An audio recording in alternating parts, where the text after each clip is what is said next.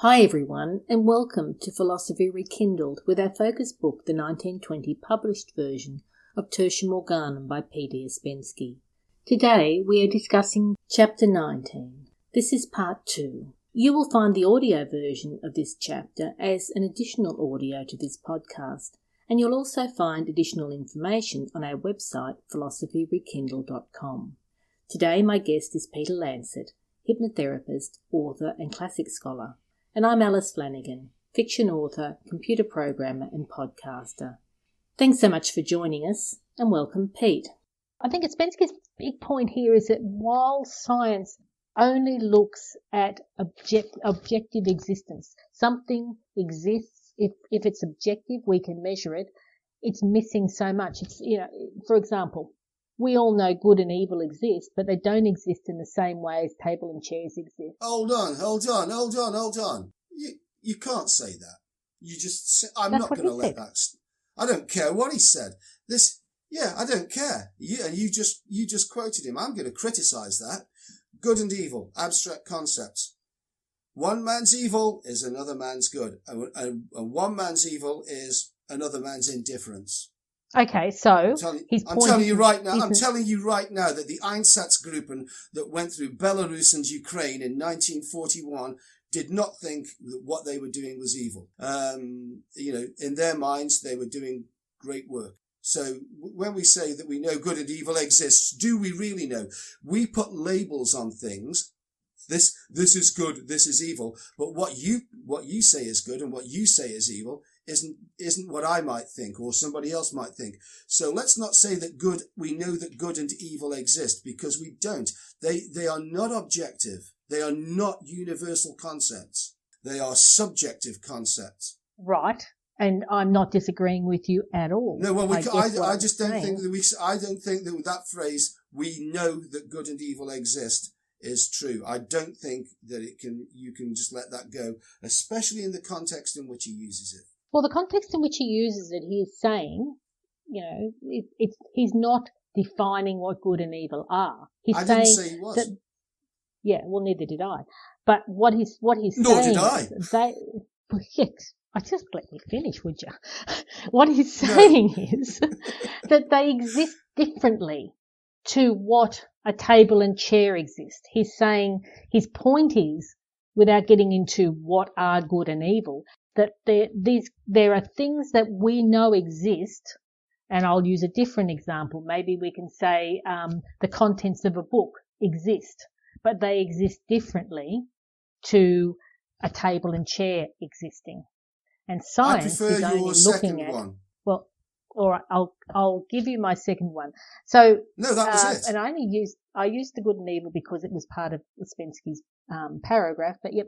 So the thing is, he's saying that all metaphysical facts exist, but they don't exist objectively, and science is looking for things that exist objectively to say this is this is what is actually existing. Mm. So they're they're missing a whole slice, many slices of the pie, by narrowing themselves into that rut. That's what that was his point. I'm just going to say that I that good and evil don't exist at all. There are just circumstances and events. There's only there's only the, the it's only the perception of circumstance that you then label good or bad. Let me tell you, for thousands and thousands of years, slavery was considered to be not considered to be good. You know the the people that everyone reveres. Oh, they invented democracy, as though democracy's worth anything. Um, and the Athenian Greeks. Let me tell you about the Athenian Greeks. Um, and it's clear in the writings of Plato, in writings of all the philosophers, they make it quite clear that it is absolutely essential for slavery to be the basis of the economic life of any group of human beings because it means that, that the greater men, by the way, this is where we get the word aristocrat from, the rule of the good, the great and the good, aristo, aristos, good. It is so that good men can spend their days perfecting their bodies and then sitting around talking about philosophy. Literally that. And slavery was considered to be not only the greatest good, but absolutely essential to that, to that process. And that, ha- by the way, that was the common acceptance of good for much, much, much longer than it's being considered to be evil. The idea of slavery being considered evil is such a very modern concept. I will always point out where I think that he's just saying words without thinking them. And I think this is one of the examples. We know that good and evil exists. We know no such thing, Mr. Ouspensky. We do not know that at all. You've just written down what you think people will accept. Unfortunately, what it does demonstrate is that, and by the way, none of us are, are perfect, I don't think. Um, but what it does demonstrate is that he doesn't subject some of his own beliefs to the things that he's saying. He's taken that as a given without investigating it. And if he investigated it, he would very quickly, because he's not stupid by any stretch, is he? Is he? No, I don't think. Otherwise, we've No, wasted a lot of so. weeks doing this. Yeah, Um, yeah. He would easily, he would easily understand that he can't actually prove or justify that we know good and evil exists. We don't know anything of the kind. We can, we, we, from our perception, can label something as good or label something as evil. And a lot of people may agree with that perception. They may have the same perception. Doesn't make it, doesn't make it true. It doesn't make it ex- uh, provable that it exists. Many, many times, the vast majority of humanity have changed their perception. And the one, the, the, re- the reason that I gave slavery is because it's an obvious one where, where humanity. So are you has are are you arguing against the the concept of good and evil, or I'm, Like, I'm, that's what he's I'm saying. arguing. No, no. I'm, I'm very precise in what I say. He says we know that there are good and evil. No? He says in my book, such logical concepts as good, evil, truth, beauty, matter, motion, and so forth exist. He's talking Yeah, about well, logical that- yeah, concepts. okay. Yeah, well, they're not logical concepts for a start. Good and evil, as I've just su- suggested, is not a logical concept. It's not mathematically provable. Um, it's just two two opposite labels that other people, that many many people could differ about and argue about, and the mass of humanity has been shifting its perceptions of what it considers to be good and evil. I mean, it's been directed into shifting them. Um, on, on many issues. I gave one. I gave one that's big and strong and demonstrably shifted. And like I say, for the, the vast majority of recorded history, slavery wasn't considered to be evil at all. And by the way, neither was genocide, let me tell you. That's another modern concept. That's another modern concept. It was considered to be sometimes a necessary good to destroy whole rafts of human beings. You live in a country where the British did that. They they actively engaged in genocide. Um, Americans will also be living in a country where, largely the British influenced it, um, genocide took place on a scale on a scale insurmountable. What happened in the Second World War, that was the turning point when slavery and genocide became the biggest evils that you could ever conceive of. We'd already abolished slavery in the West, although we turned a blind eye to it and still do in the developing world and the undeveloping world. Um, but the perception is these are the great evils. Mankind is changing its mind all the time. I'm saying that you, you can't say that, that, that as even as a concept that there is good and evil, there is only a perception of good and evil as a concept. Okay, yeah, well that And that's not the, Yeah. that's not quite the same thing. You know, that's, that's my point. I, I do wish that, that a different example had been used there and that those words hadn't been used. I do know where he's coming from, but do you know something? That's not enough. When you're dealing with philosophy, you've got to be a little more precise than that because people could accept the words uncritically and then go down a totally different path. So I'll tell you a little story. So after the Second World War, back you know way back when, uh, my father owned a pharmacy in uh, a country town, and so it's just after the war, and into the pharmacy, a German guy comes in, walks up to the counter, and says to the to the shop assistant, you know, I want X, Y, Z, or whatever it was he wanted to buy, and the shop assistant just stood there and stared at him. And my father kind of looked over and like, what's going on here? And she looked at him and said, but you're the enemy. And he looked back at her and said, no, you're the enemy. And I thought, there you go. there you go. it's all about perception. So, you know, who was good and who was evil? Well, both. If you looked at the perception, the both, both the enemy. the enemy. And they're both the good guys. Like they're both they're both the same one and the same thing, depending on the point of view or the perception. Absolutely. Anyway, but I get your point. So, well, I think not to lose Ouspensky's point, let's just talk about there are different things, the things that are existing in different ways. The contents of a book exist, as does a chair and table, but they exist differently. And that's what he's saying. Once we, once science is only looking at the things that, that exist objectively, again, it's a narrowly defined form of existence and it doesn't uh, by any means exhaust or comprehend existence as a whole. So it is, it is never going to find the essence of anything because it's, it's only looking, it's, it's almost like that example of the warehouse. It's just shining a torch in the corner and, and saying, that's all that exists over there in the corner where I've got my torch shining and, and ignoring the rest. That's right. And that's what science does.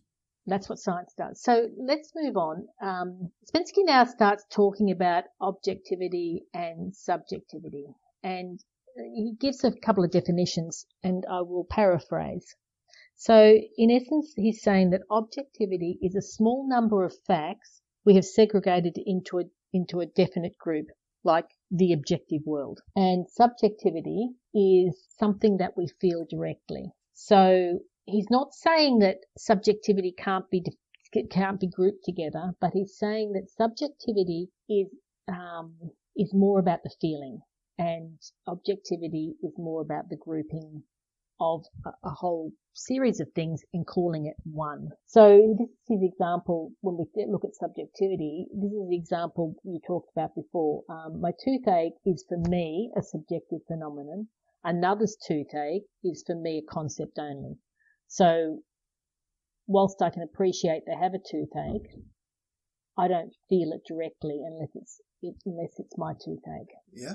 Okay, so there is definitions because he's moving on from there using that as his platform. So Okay. he says that, that he then starts looking at let's look at the subjective. He says that the subjective constitutes its own separate group. So um, whilst it does that, in every man, that group is different. So in one person, um, you know, um, it, something like music could be really important, and to another person, it's not important. So it's still music, but the way we we are subjective to it is personal to us. Yep. So he says undoubtedly the region of the subjective can expand considerably by the by the aid of special education and training. So where he's saying objectively, the objective view of the world can't expand because it's grouped everything into this is in the group and everything else is out of the group. Subjective has the ability to expand as you experience things. So you, your subjective world is is the growing the growing part. As you experience something, you start getting more knowledge and then expanding your subjective view on on the world. Yep. I Yep. agree. Okay, Mhm. so we continue. No problem with that. Okay, so um, he then further starts talking about how the average man divides everything, and he says he, the average man divides everything into three groups: the subjective, the objective, and the rest of it that doesn't fall into subjective or objective. And he says that science cannot expand by continuing along the objective path because it will never be able to make a concept objective or measure the thoughts of another man. So he's still going on about the, you know, this this same concept that you know can't measure they can't measure a lot of things that are subjective that they're they're limited. I'm not quite sure why he's continuing to bang on about it. We've already got that about four pages ago, but anyway, I don't understand either because, but he, he does this quite a bit, doesn't he? Yeah, like he's really pushing this. I think you know the the reason I'm the reason I'm un, unnecessarily quiet about this is because I have nothing else to say on it. I've ranted about the, on, on about this as much as is Mhm. necessary. Yep, yep. Uh, that's why I'm just I'm just running through the scaffold. So, um, yeah, I'm not sure why he's continuing. We, we got it, we heard it, we understood it. Uh, no need to say it again. And it's not the first time in the book he's said it as well. Like, you know, we- we're really, we're going over old ground. Um, but, but the next little bit is, is interesting because he's saying that objective science is founded on subjective and cannot exist without it, i.e., it's based on the time and space um, criteria, and these are created by the the cognizing subject, although they don't belong to the cognizing subject. So, where when we science measures things outside of us, so it's founded on the subjective, but it's measuring these things that are outside of us that aren't subjective. But he says um, subjective knowledge can exist perfectly without objective knowledge. So he's kind of making this split to say objective relies on the subjective being at the base of it, but subjective can can exist without the objective. So it's kind of to me saying he's saying subjective knowledge is the foundation and objective is just a, a branch of it. In what way is it the foundation? Foundation. Well, I, yeah, I had a bit of a think about this, and I think what he's saying is that um, I can I can have a thought that's and I can think something and have my own perception of something, and it doesn't necessarily have to rely on the object. For example, if I have a feeling, that feeling doesn't necessarily relate to something objective. But if I'm measuring something, the, the wavelength of the wave or whatever, I actually have to have something to measure. So, um, subjectively, I might see um, that chair as something of beauty, and someone else sees it as something ugly. That's subjective. But if I measure the, the length and width and whatever of the chair, um, I'm I'm measuring the objective side of it, not the subjective knowledge of it. I'm probably a bit lost on that. I'm I'm not sure, but that's what I was thinking. He's saying that I can have something subjective independent of an object, Well, like a thought and a feeling. A, thought and a feeling is all you need to say because you know they're not they're not necessarily measurable. Only to you. You can say, "Oh, the feeling of revulsion I get when I look at that object isn't as great as the feeling of revulsion I get there." You can make a comparative measurement, but somebody else won't. It's not universal because somebody else might find the thing that you consider to be appalling and revolting is okay. Not a lot you can do about that. when he says that objective science is founded on subjective, really, what does he mean? It's founded on a subjective idea that somebody decides, for whatever reason, internally, they get the impetus to actually discover something or measure something. That's what he means. Purely subjective. 30 people in a room and a certain object in the room. Only one of them gets the idea. I would, I'd like to measure that. I wonder, I wonder how wide it is. I wonder how high it is. Subjective. Completely subjective. It has to start from there. Somebody has to have the feeling and the impetus, the immeasurable feeling and impetus that they want to measure something outside of themselves, something objective. End of story. That's that's clearly the basis of it. That makes sense, and and so it cannot exist without that impetus. But Nope. subjective knowledge can exist perfectly without that. The more you know, your thoughts, feelings, whatever, they just they can be expanded without having any. Be in a room with no light and sound and whatever, and you can still have a thought. That's right. And every experience you have will expand your subjective knowledge, but it'll only repl- it'll only relate to you. It cannot be universal. All right. Well, glad we cleared that up because moving along, Aye. this bit has a lot of italics and capitalization, so I'm presuming Ouspensky really wants to make this point. So here it here it is. I'm going to read it.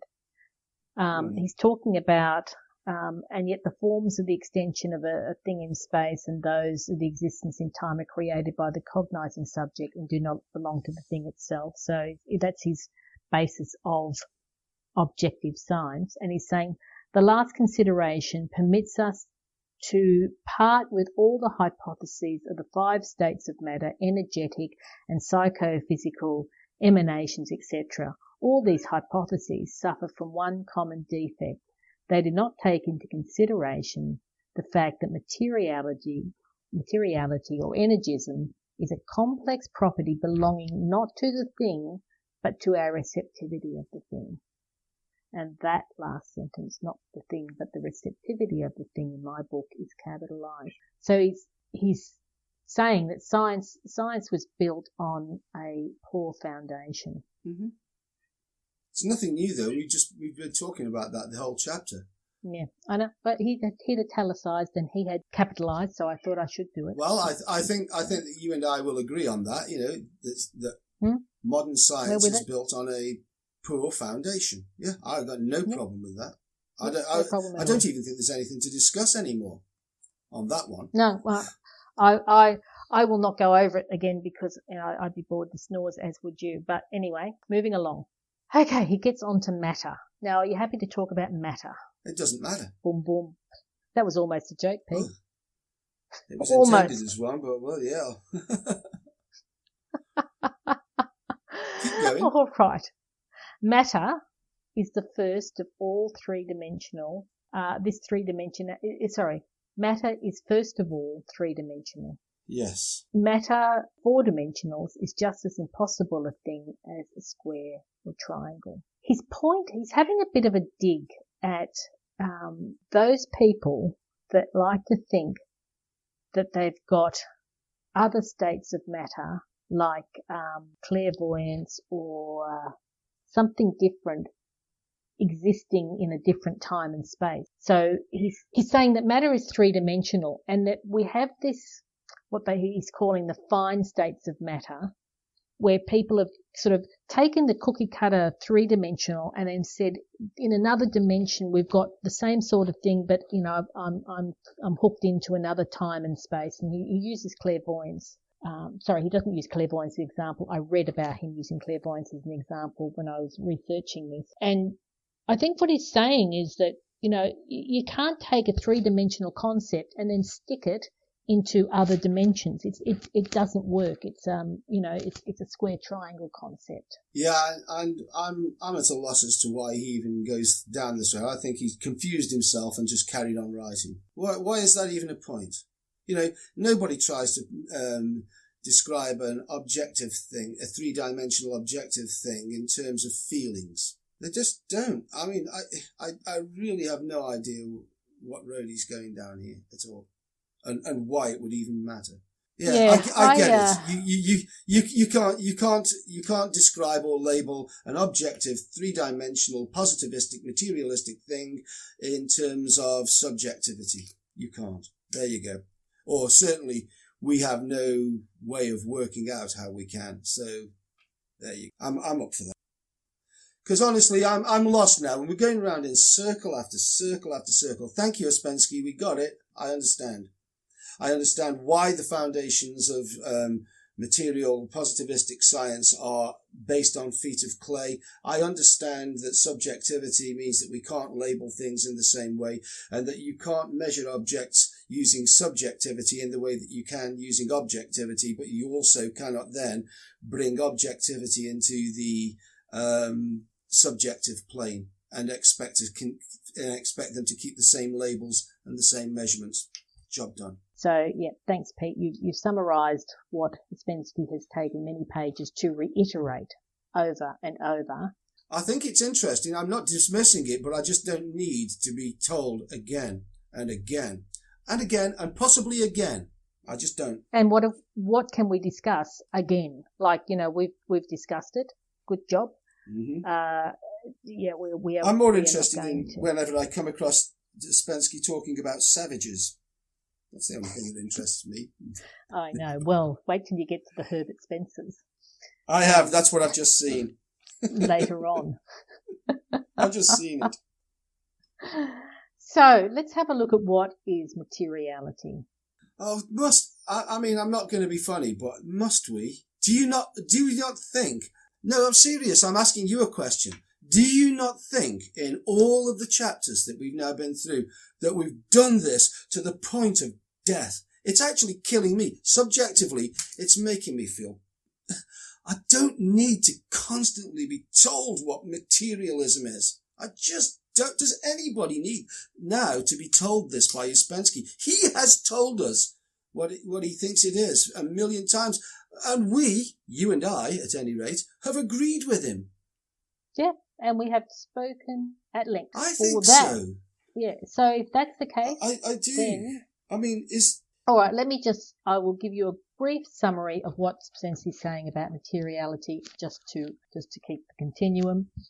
He says the materiality is a con- condition of existence in time and space. Yeah, he does. Yep. And not not for the first time. Not for the first time. However, I think he makes an interesting. Well, I found this point interesting. I don't think it's repetition.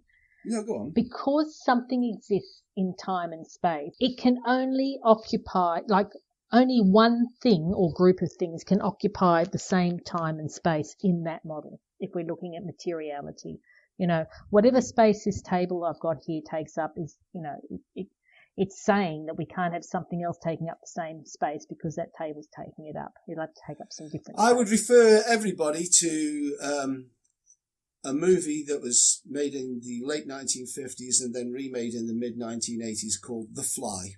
There you go. You can't have two things occupying the same space and time. Otherwise, they become muddled, don't they? There you go. That's right. But, but. Move, yeah, but. That's not the point I'm trying to make. That's just a little. Is it not? No, Good it Lord. is not. It is not the point I'm trying to make. It's the, it's the forerunner to the point. So if you step outside of materiality and you look beyond materiality, you can see that something can, that, that many things can occupy the same, what we see as space and time at the same time. And he gives an example. Well, well, I'm going to give an example. For example, a feeling um, a feeling can be in many places at the same time, and many feelings can be in the one place at the same time. So I think you know that that uh, time and space is you know from that example, it's it's like materiality is so limited, and that's what we're saying. You know, science is based on. But I, I, I like the concept that I never really had thought of these other things actually occupying the same time and space. I never thought of them in that way but they kind of are. I mean, you can have feelings in a room that a whole room full of people with different feelings, and those feelings can permeate the whole room, occupying yeah. the same space. Yeah, of course they can. But they're not objective, they're subjective. That's exactly right. So I just had, I just thought it was interesting because I had never thought of, I know they're not literally filling a space, but I'd not actually thought of anything being, being able to have well, the same time and space. Okay, let's let's make it interesting for you. Are they mm. occupying the same space? Because when you describe, you can have a load of people in the room, and they all have, you know, they all have, fe- you know, subjective feelings, and those feelings fill the room. But do they? The room is is described in three dimensional terms. We're just using that as the only use of language to describe something that we kind of intuitively mean but we're not really describing. Do those thoughts fill the room? Do they? Do they get, do they expand beyond the walls of the room to fill a building? Does the culture of a company uh, run through an entire building or does it run through? See, you know, it's just, this is just a, a, a use of the, the very restrictive and prescriptive um, aspect of language that doesn't allow us to describe what we want to say. So I understand the phrase. Yes, everybody felt so joyous and it filled the room. But that's just a, a, a, turn of phrase. It doesn't mean that the thoughts actually did fill the room. The room is a three dimensional objective thing, whereas we're just, we're just describing what happened the best we can. That there is no time and space for those things. It is a restriction of language that, that puts us into this little bind and you know, Ouspensky's pointed that out many times before as well in, in earlier chapters that, you know, we are restricted by language in, in describing these things that are linguistically undescribable. We, we mm. instinctively know of them and we know what they mean to us, but, but there is no, no structure within language, language as a purely three dimensional basis.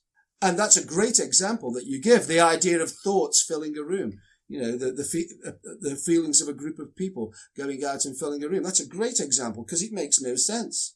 Yeah. I, look, the way Ouspensky puts it, for what it's worth, is outside of matter, the necessity for selection is done away with because he's sort of saying that if you have matter, you have to, you've got all these things in the same space, but, but you choose to just grab one of them and that's matter. You know, that's what that matter is a selection down to the one, one No. I, I do agree. I do agree with that. I, I absolutely agree. But, you know, we, that is the whole point of the human existence we're having. I mean, I'm Mm. taking this into a spiritual realm now and, you know, oh, we, we all come here to learn lessons. Well, I don't believe for a moment that we have, but whatever. The fact of it is that, you know, we we have, we are here in this three dimensional material existence. And so that, yes, that is the foundation of what we experience. Uh, if, if we acknowledge the subjective aspect of our existence, then we can have a much more fulfilled and enriched existence than if we were just locked into the material positivistic part of it. So what Ouspensky says is outside of matter, the necessity for selection is done away with. And if we imagine the life of a feeling being independent of the conditions of materiality, such a being will be capable of possessing simultaneously such faculties as from our standpoint are incompatible, opposite and eliminative of one another. The power of being in several places at the same time. That's what he's saying. And I, I, I kind of figured that's what he meant. Okay, let's give you an example based on exactly what he said so that that makes it makes a lot of sense. If I imagine myself, if I close my eyes and I imagine myself walking down, I don't know, the Rochechouart Boulevard in Montmartre in Paris, then I am in effect there. Not in the 3D materialistic sense, but in another sense entirely, I am there. And that, that, that means that I am, if you want to put it in these terms, occupying um, two spaces at once. Mm, that's a great example. Yeah. And that, and this is what he means. He's not trying to say that you can be in two material places at once, or two, or the, or the No. two. No, he's saying get rid of materiality. same space. Yeah, but beyond, look, in the material sense, I'm sitting in this chair talking to you. But in the flight of fancy of my mind, I'm somewhere else entirely if I choose to be so. And that's every bit as valid an experience as the being in this chair. It's only if I persuade myself that the three dimensional thing is the only thing that's real and that thoughts are just are nothing, that I'm limited to the three dimensional world. Yeah. And I think that's exactly what Ouspensky's saying. I think that's what he means too. I think, you know, I think, you know, and I think he's dead right on that. You know, he is very, very much right in my, in my estimation and, and my experience of what I do. Because it is leading up to how do we expand our knowledge of things outside of this conditioning that we've been, been put into to, to even expect. And I think he goes down this road, and so a bit of a spoiler, but you know, the fact is that once we free ourselves from the limitation of being told that, oh, a thought is just a thought, it's nothing, and a dream is meaningless. You know, once we lose that idea and, and understand that that's as very, that's every bit as valid as the chair that you're sitting in and the material existence, then you can have a thousand experiences instead of just Yeah. the one. And I only use a thousand as, you know, it's limitless actually. Yeah. And look, he's, Ouspensky's going to go into that. Yeah, he is. I, did, I didn't mean to do it as a spoiler, but you know, I think it was worth mentioning. Yeah. Are you happy to leave it there for this week, Pete? Yeah, I, I am because, you know, I mean, okay, we've, we've got, um, three or four pages left to do, but I think it's one of those things where we've hit, we've come to the part where you don't really want to rush through this next few pages. That's what I'm thinking Of too. this chapter. Yeah, I'm thinking too. because this this is this is now open to like really expansive discussion and and some points of view that I think could be very very interesting. He cite he starts again no spoiler, but he starts citing wonderful pithy little examples from from history from great philosophers and and people have written about these things to, to try to explain it. One of the things that does is it, it again demonstrates how limited language is. Everybody's trying different ways to explain the same incredible thing. And we're stuck Mm. with language. But we can Yeah. explore each one of those, and I think it's worth doing it. You know, like the works of Plotinus and so and so on. I think it's really worth us taking the time to look at those. I'm, I'm with you there. So uh, we're going to leave it there and come back to all of that in the next uh, next part of this conversation. So, um, you know, thanks very much, Pete, for for this and for, for Hey, no, chatting uh, again this week.